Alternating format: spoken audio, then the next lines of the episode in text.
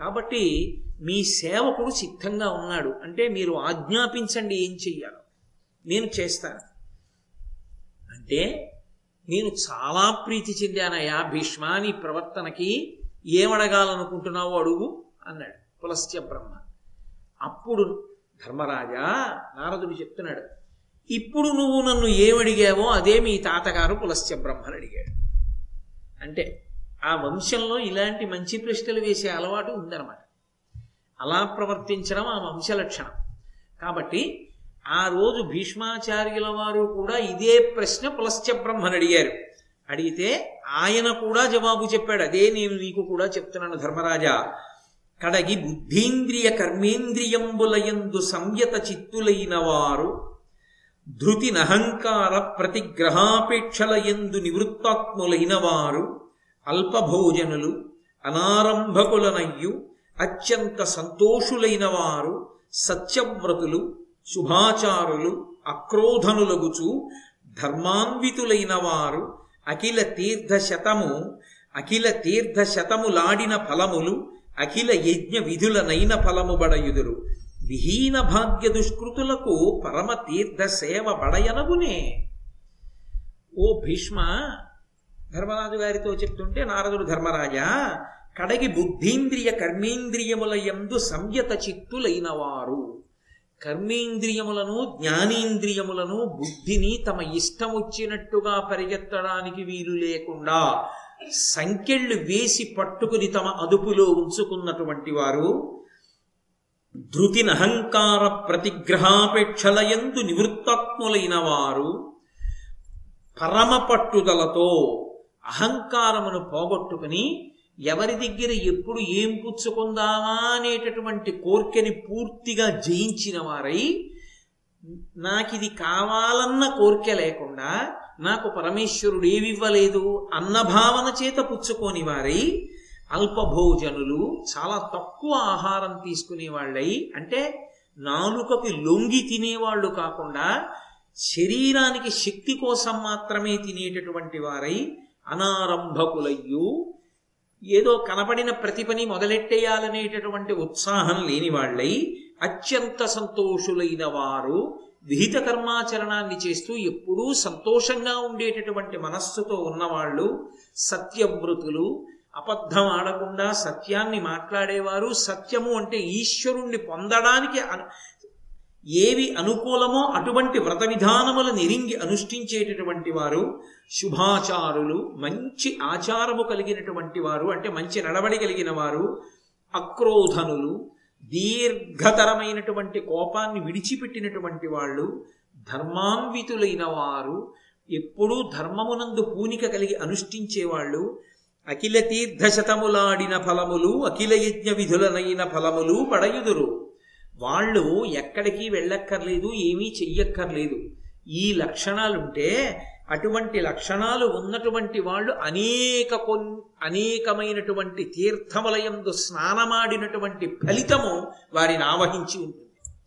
కాదు కాదు కొన్ని వేల యజ్ఞములు చేసినటువంటి ఫలితము వారిని ఆవహించి ఉంటుంది. అందుకే పరమ భాగవతోత్తములైన వారి పద రజస్సు తలను దాల్చని వారి వారి వారి వారి వారి తొలతి కట్టి రెండు దూతలారా అన్నాడు అజ- అజామిళోపాఖ్యానంలో యమధర్మరాజు గారు. తీర్థయాత్రల యొక్క సారమంతా ఎక్కడుంటుంది అంటే పరమభక్తి తత్పరులైన వారి యొక్క పాదము అడుగున బూది రూపంలో ధూళి రూపంలో అంటుకుని ఉంటుంది. అందుకే వారి పాదములకు అంటి ఉన్న రజస్సు తల మీద చల్లుకుంటే అనేకమైన తీర్థయాత్రలు చేసిన ఫలితం వస్తుంది. కాబట్టి అటువంటి మహాత్ములైన వారు ఉన్నారే వాళ్ళు ఎక్కడికి వెళ్ళక్కర్లేదు. వాళ్ళే యజ్ఞం చేసిన ఫలితాన్ని తీర్థయాత్రలు చేసిన ఫలితాన్ని పొందుతారు. కానీ విహీన భాగ్య దుష్కృతులకు చేసినవన్నీ దోషభూయిష్టమైన పనులు. దానివల్ల పాపభూయిష్టమైన జీవనం. ఐశ్వర్యమా? లేదు దరిద్రుడు. దరిద్రుడు కాబట్టి ఎక్కడికి వెళ్ళలేడు. ఓని యజ్ఞయాగాది క్రతువులకి వెడతాడా తన పాపం తనకి అడ్డొచ్చి ఎవరో చేస్తున్నా చూడ్డానికి వెళ్ళడం. కాబట్టి ఇప్పుడు అటువంటి వాడికి సద్గతి ఎక్కడి నుంచి కలుగుతుంది? అటువంటి వాడికి ఉన్న తేలికైన మార్గం శాస్త్రము ఈశ్వరుడు అందించింది ఏమిటో తెలుసా? తేలికగా తరించడానికి మార్గం మనసు నిగ్రహించలేనివాడు. బ్రతకడానికి మాత్రమే తినగలిగినవాడు. నిత్య సంతోషంతో ఉండగలిగినవాడు. కర్మేంద్రియ జ్ఞానేంద్రియములు బుద్ధి మనస్సు చిత్తము అహంకారము అనేటటువంటి వాటిని తన వశం చేసుకున్నవాడు కాలేకపోతే క్రతుఫలములు పడయగ దుర్గతులకు దొరక దొరకొనదు. తీర్థ గమనంబున తత్క్రతు ఫలములందుదురు దుర్గతులును. ఇది మునుల మతము కౌరవ వృషభ. ఓ కౌరవ వృషభ ఓ ధర్మరాజా ఎందుకు తీర్థయాత్ర చేస్తారు అంటే యజ్ఞయాగాది క్రతువులు అందరూ చెయ్యలేరు. అందరూ చెయ్యలేకపోవడానికి రెండు కారణాలు. ఒకటి పాపము రెండు దరిద్రుడయ్యుండుట. దాన్ని చేయడానికి కావలసినంత ఐశ్వర్యం ఉండకపోవడం. ఇప్పుడు కాబట్టి వాళ్ళు ఆ ఫలితాన్ని పొందలేరు. దుర్గతులకు దొరక దొరకొనదు. వాళ్ళు అటువంటివి చెయ్యలేరు. కాబట్టి వాళ్ళు ఎలా తరించాలి? అనేకమైన యజ్ఞములు అనేకమైన యాగములు చేసిన ఫలితాన్ని ఇక వాళ్ళ జీవితంలో వాళ్ళు పొందలేరా? ఇక అసలు నేను యజ్ఞం చేశాను నేను యాగం చేశానన్న ఫలితాన్ని పొందే అవకాశం వాడికి లేదా అందరికీ అందరూ పడిపో ఉండిపోవలసిందేనా? ఎవరో ఎక్కడో ఒక్కడు చేస్తాడు యజ్ఞం ఎవరో చేస్తారు యాగం.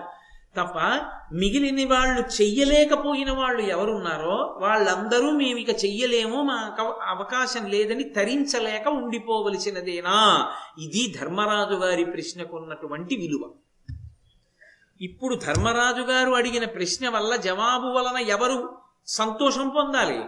మనందరమే ఇప్పుడు యజ్ఞయాగాదులు చెయ్యలేని వాళ్ళని ఉద్ధరించడానికి పరమేశ్వరుడు తేలిక మార్గంగా దేన్ని ఇచ్చాడో చెప్తున్నాడు.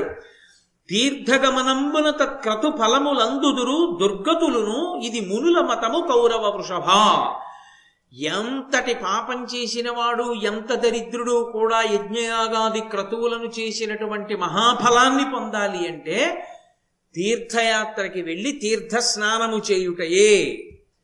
తీర్థాలు ఉంటాయి బోలెడన్ని తీర్థాలు ఉంటాయి ధర్మరాజు గారు ఓ ప్రశ్న అడిగాడు నాకు ఫలం చెప్పి విడిచిపెట్టడం కాదు ఈ భూమండలం మీద తప్పకుండా స్నానం చెయ్యవలసినటువంటి తీర్థములను గురించి కూడా నాకు చెప్పని అడిగాడు. కాబట్టి తీర్థయాత్ర ఎందుకు వచ్చింది నువ్వు చెయ్యలేకపోయిన దాని ఫలితాన్ని దీని వలన పొందవచ్చు. అదేమిటండి? స్నానానికి అంత ఫలితం వస్తుందా? వస్తుంది. వేదం కూడా నిర్ధారించింది. అంగిరసాది మహర్షులు యజ్ఞయాగాది క్రతువులు చేసి ఉత్తమగతులను పొంది వెళ్ళిపోతూ వారి యొక్క శక్తినంతటినీ కూడా కొన్ని కొన్ని స్థలముల ఎందు నిక్షేపించారు అవి తీర్థములయ్యి.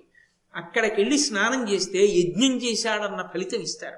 తీర్థయాత్ర నిజానికి కేవలం దేవాలయ దర్శనం కోసం కాదు. వెంకటాచలం వెడితే మీరు ఎన్ని మాటలు వెంకటేశ్వర స్వామిని చూచారు అన్నదానికన్నా ఒక్క మాట వెంకటేశ్వర దర్శనం చేసి మీరు ఎన్ని తీర్థాలలో స్నానం చేశారన్న దాని వల్లే వెంకటేశ్వర స్వామి ఎక్కువ ప్రీతి చెందుతారు.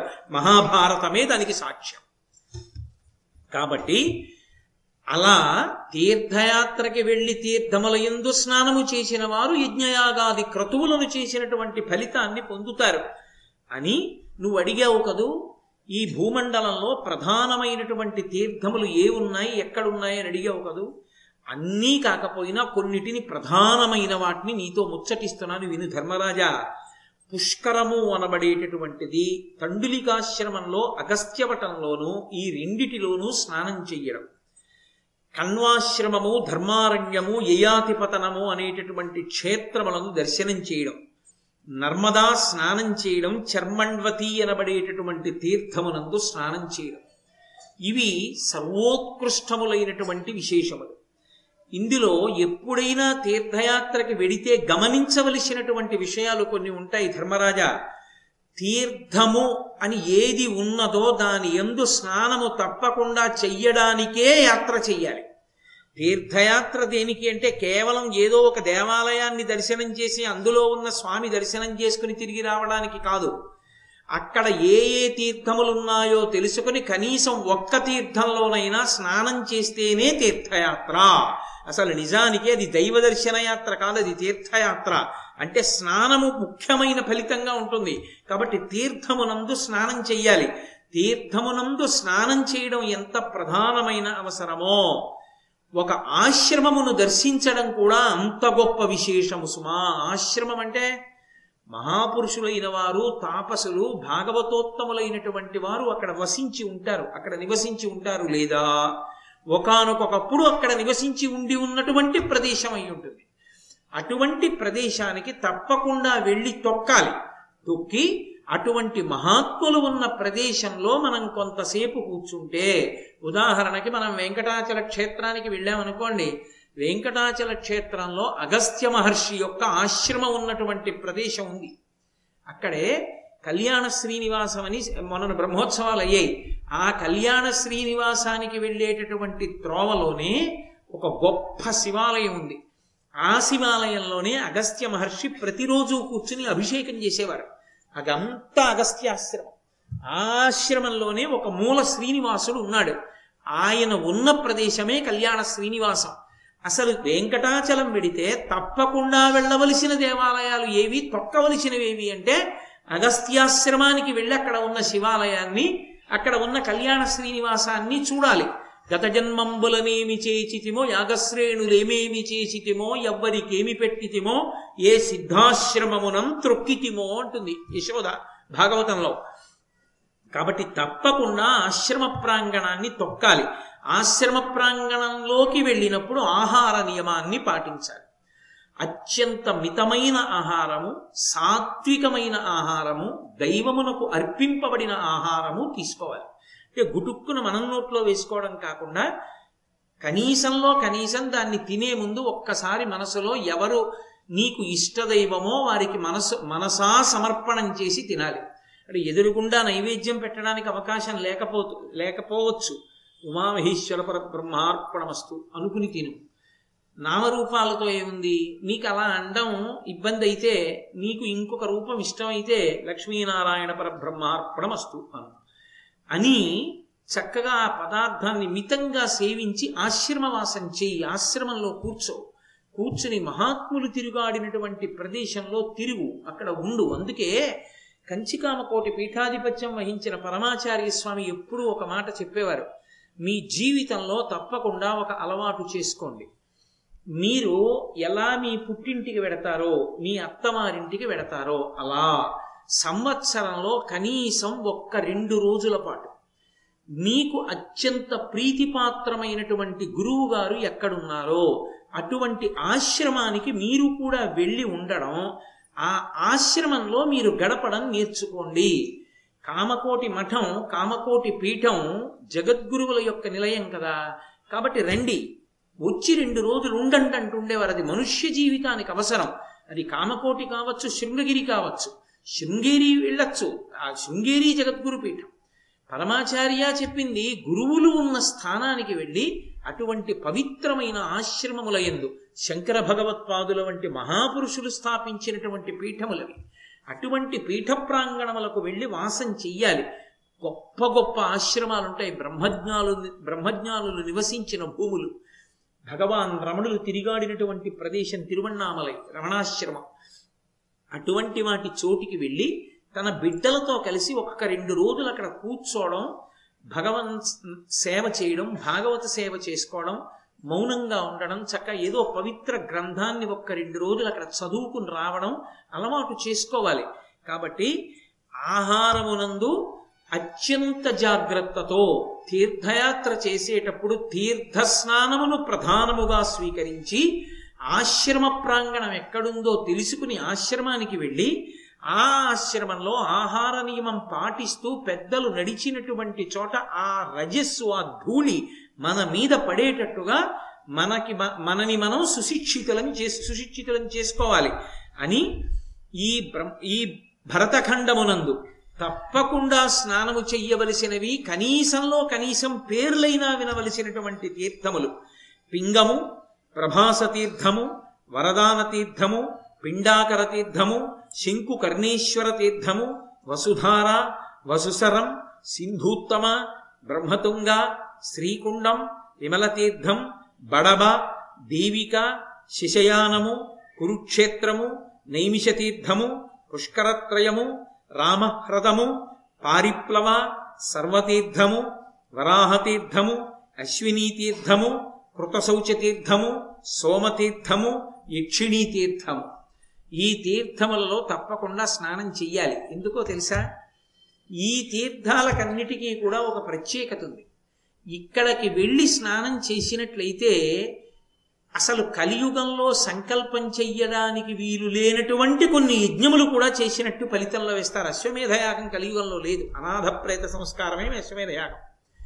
అటువంటి గొప్ప గొప్ప యాగాలు పౌండరీకము వాజపేయము అశ్వమేధము అగ్నిష్టోమము మొదలైనటువంటి గొప్ప గొప్ప యాగములను చేసినటువంటి ఫలితం ఒకటి కాదు. పది ఇరవై వంద అటువంటి యాగాలు చేశాడన్న ఫలితం కేవలము ఈ తీర్థముల ఎందు గ్రూక్కునిడిన కారణం చేత స్నానం చేసిన కారణం చేత ఇస్తారు. కాబట్టి అంత శక్తివంతములు. ఇవన్నీ కూడా భగవంతుని యొక్క అనుగ్రహం చేత దేవతల యొక్క పరమ భాగవతోత్తముల యొక్క స్పర్శ చేత ఏర్పడినటువంటి తీర్థములు.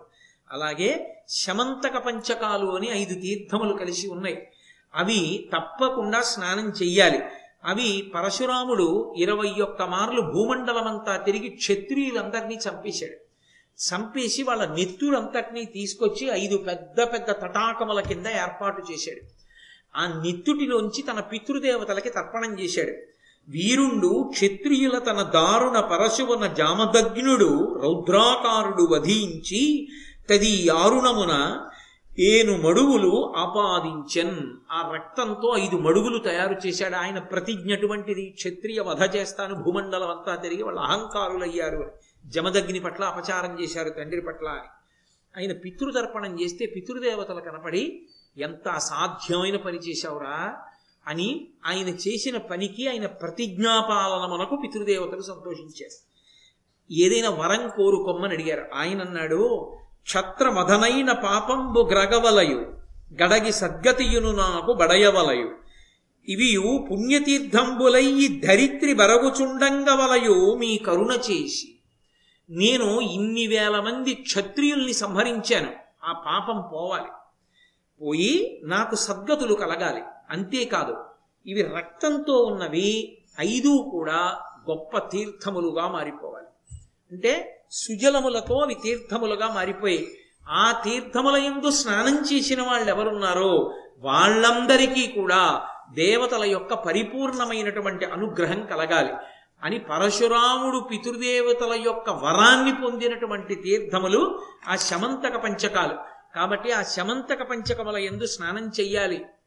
ఓ ధర్మరాజా శ్రీతీర్థం కపిలతీర్థం గోభవనం ఇక్షేంద్రతీర్థం సరస్వతీ నది బ్రహ్మావర్తం బ్రహ్మావర్తం శరవణం అంబాజన్మం పుండరీకం పావనం శ్రీకుంజం బ్రహ్మతీర్థం సప్త సారస్వతాలు కపాలమోచనం విశ్వామిత్రం కార్తికేయం పృథూకం కురుతీర్థం స్వస్తిపరం గంగమడువు బదరీవనం ఏకరాత్రం దధీచితీర్థం సన్నిహిత శాకంభరి సువర్ణం గంగాద్వారం సప్తగంగా సంగమం త్రిగంగా సంగమం శక్రావర్తం కనస్వలం బ్రహ్మతీర్థం.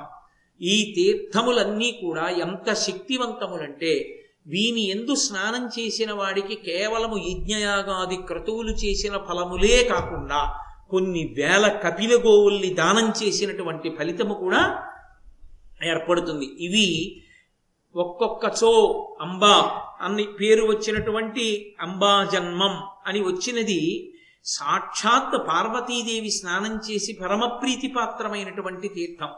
అటువంటి తీర్థములలో స్నానం చేసిన కారణం చేత ఆ దేవతల అనుగ్రహాన్ని పొంది శరీరం పతనమైన తరువాత ఉన్నత లోకాల్ని పొందుతాడు.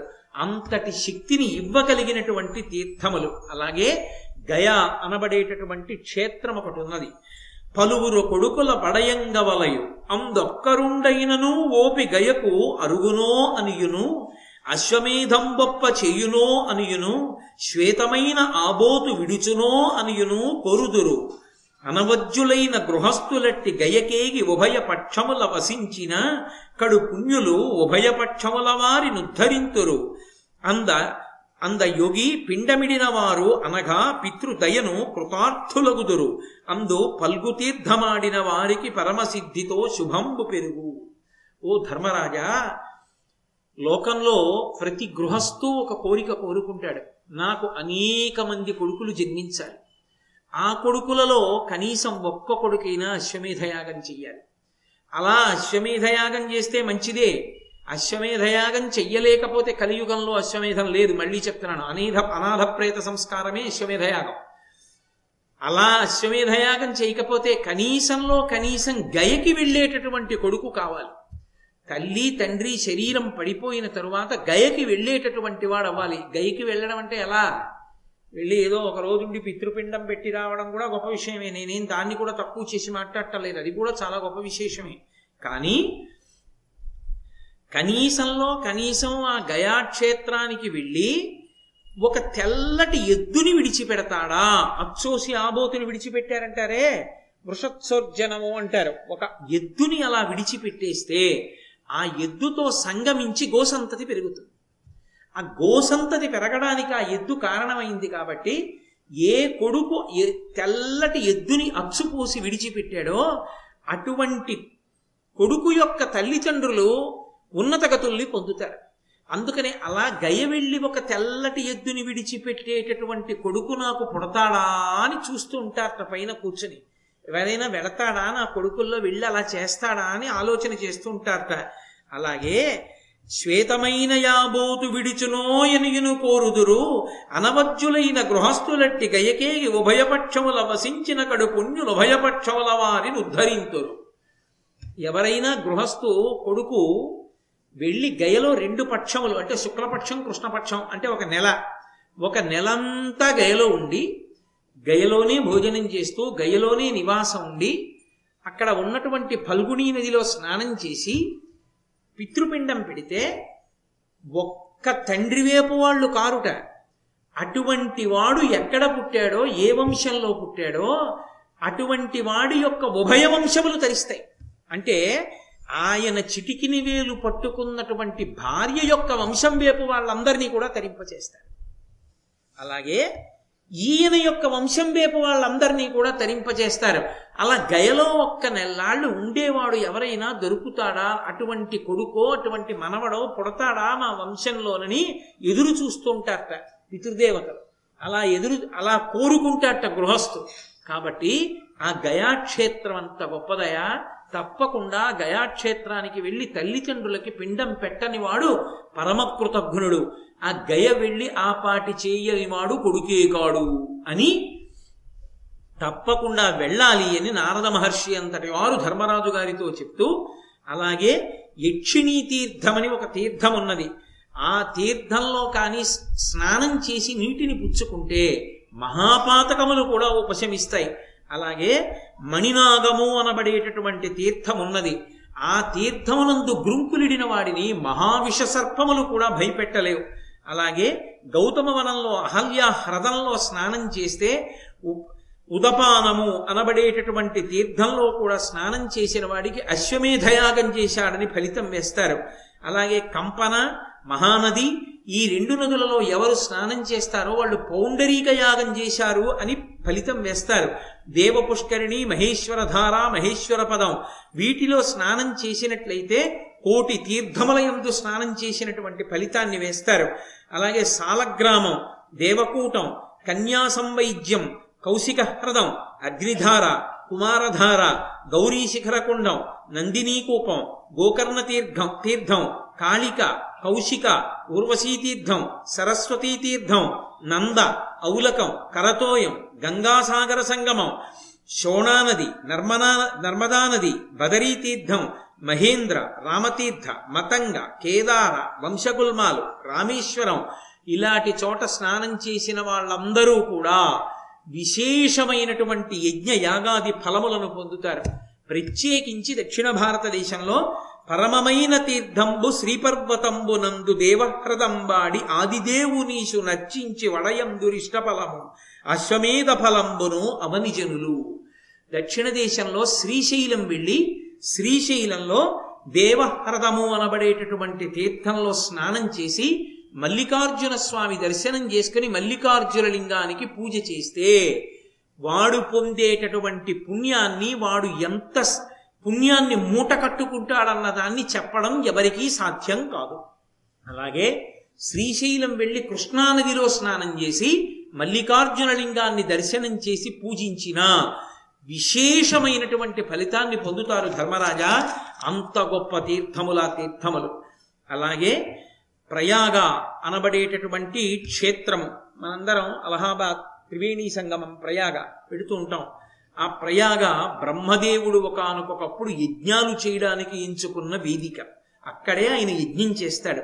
ఇప్పటికీ ఆయన తేజోరూపుడై అక్కడే యజ్ఞం చేస్తూ ఉంటాడట.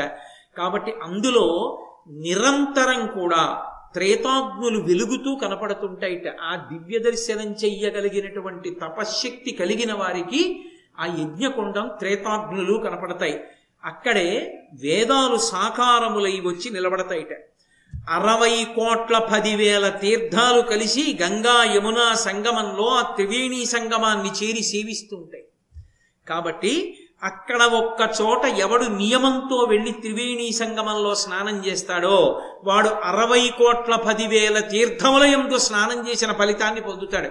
ఈ ఇన్ని తీర్థముల స్నానము వలన ఎన్ని యజ్ఞయాగాది క్రతువులు చేసిన ఫలితం వస్తుందో అంత ఫలితాన్ని తీర్థయాత్ర చేసి త్రివేణి సంగమ స్నానం చేసిన వాడి ఖాతాలో వేస్తాడు. కాబట్టి ఎంత తేలికగా అనుగ్రహించడానికి భగవంతుడిచ్చాడో చూడవయా ఈ ఏర్పాటుని. కాబట్టి త్రివేణి సంగమంలో స్నానం చేస్తే వాడి ఫలితం ఏమంటే నేనేం చెప్పగలను? వాడు అనేకమైన రాజసూయ మహాయాగములు అశ్వమేధయాగములు సత్యవ్రతాలు చతుర్వేదాలు అధ్యయనం చేయడం తాత్పర్యం నేర్చుకోవడం దాన ధర్మాలు చెయ్యడం చేసినటువంటి మహాపురుషుని యొక్క తల్లిదండ్రులు తరము పూర్వతరములు ఎలా తరిస్తాయో అలా తరించి వీడు వీడి కన్న వీడిని కన్న వంశము కూడా అలా అభ్యున్నతిని పొందుతుంది. అంత గొప్ప గొప్ప క్షేత్రములయ్యా ఇవి అని చెప్పి నారదుడు ధర్మరాజుతో ఒక మాట చెప్పాడు. నాయన తప్పకుండా నువ్వు కూడా తీర్థయాత్ర చెయ్యి. అర్జునుడు ఇక్కడ ఎలాగో లేడు కాబట్టి నువ్వు నీ తమ్ముళ్ళతో నీ భార్య ద్రౌపదీదేవితో నీ పురోహితుడైనటువంటి ధౌమ్యునితో కలిసి తీర్థయాత్రకు బయలుదేరు. పక్కన పురోహితుడు ఉండాలి తీర్థయాత్రకు వెళ్ళినప్పుడు. ఎందుకు ఉండాలి పురోహితుడు? అక్కడికి వెళ్ళిన తర్వాత ఇక్కడ ఇది చేసుకుంటే మంచిదండి అంటారు. ఇది చేసుకుంటే మంచిదండి అంటే అయ్యో మా బ్రహ్మగారు లేరండి. ఇక్కడ ఎవరిని అడగాలో? సరిగ్గా చేస్తారో చేయరో? మళ్ళీ అటువంటి నింద చేయకూడదు బ్రహ్మస్థానంలో కూర్చోబెట్టి. ఇంటి పురోహితుడు కూడా యాత్రకు వస్తే ఎప్పుడు ఎక్కడ ఏది చేసుకోవాలో దాన్ని నీతో చేయిస్తాడు. చేయిస్తే దాని వలన ఫలితం వస్తుంది. కాబట్టి పురోహితుడైనటువంటి ధౌమ్యుణ్ణి కూడా తీసుకుని బయలుదేరు. ఆయన అంగీకారాన్ని ఆయన ఆశీర్వచనాన్ని పొందు. పొంది ఆయన్ని కూడా తీసుకుని వెళ్ళు. అంటే అర్జునుడు లేక నాకు కూడా చాలా చిన్నపోయింది ఎప్పుడు తిరిగి వస్తాడో అని నేను ఎదురు చూస్తున్నాను. కాబట్టి ఈలోగా నేను ఖాళీగా ఉండకుండా తప్పకుండా నేను తీర్థయాత్ర చేస్తాను అని ధర్మరాజు గారు సంతోషిస్తూ అన్నాడు. ఈలోగా నారదుడు అన్నాడు నీ అదృష్టం పండి రోమశ మహర్షి వస్తున్నారు. వారు వచ్చి నిన్ను తీర్థయాత్రకి తీసుకెడతారు అన్నాడు. మీతో మనవి చేశా రోమశ మహర్షి యొక్క గొప్పతనం ఆయన తీర్థయాత్ర చేయడంలోనే ఆయన ప్రత్యేకత. ఆయన వచ్చి ధర్మరాజు గారితో అన్నాడు ఈశున నీశు దొట్టి సురులెల్ల నభీష్టవరంబులిచ్చుటం చేసి కృపార్థుడైన కురుసింహము ఊర్జిత శౌర్యునర్జునున్ భాసురతేజు విశ్వ పరిపాలకుడైన మహేంద్రతోడనే కాసనమెక్కియున్న మహిమాస్పదు ఇంద్ర తనూజు చూచితిన్. బలవంతులైన భీష్మాదుల నజ్జనుడొచ్చు నుర్జితుండై మరి పోరుల కర్ణుండు పదారవ కళకు సమానుండు కాడు కవ్వడితోడన్ ఓ ధర్మరాజా నేను ఇంద్రలోకానికి వెళ్ళాను. నేను ఇంద్రలోకానికి వెడితే అక్కడ మీ తమ్ముడైనటువంటి అర్జునుడు దేవేంద్రుడి యొక్క ఆసనం మీద అర్ధసింహాసనాన్ని అలంకరించి కూర్చుని ఉండగా నేను చూశాను. పరమేశ్వరుడితో పోటీ పడి దేవతలందరూ ఆయనకి అస్త్రబలాన్ని ఇచ్చారు. ఇంద్రుడి దగ్గర వజ్రాయుధం పుచ్చుకున్నాడు వరుణుడి దగ్గర వరుణ పాశాలు పుచ్చుకున్నాడు కుబేరుడి దగ్గర కౌబేరాస్త్రం పుచ్చుకున్నాడు ఒక్కొక్కళ్ళ దగ్గర ఒక్కొక్క అస్త్రం పుచ్చుకున్నాడు పరమశివుడి దగ్గర పాశుపతాస్త్రమే పొందాడు. పొంది దేవేంద్రుడి యొక్క అర్ధసింహాసనం మీద కూర్చునున్నాడు. దేవేంద్రుడు తన యొక్క సలహాగా నీకు ఒక మాట చెప్పమన్నాడు. నిన్ను తీర్థయాత్రలు చెయ్యమని చెప్పాడు. అది నీకు ఎంతో శుభాన్ని చేకూరుస్తుందని చెప్పాడు. ఆరణ్య పర్వం అందుకైంది. ఎంతమంది గురువులు వచ్చి ధర్మరాజు గారితోటి పాండవులతోటి చేయించవలసిన మంచి పనులు చేస్తున్నాయి చేయిస్తున్నారో చూడండి. ఇన్ని మంచి పనులు చేసి ఇంత పుణ్యం ఆవహించి ఉండగా కురుక్షేత్రంలో వాళ్ళు ఎందుకు ఓడిపోతారు? కాబట్టి నువ్వు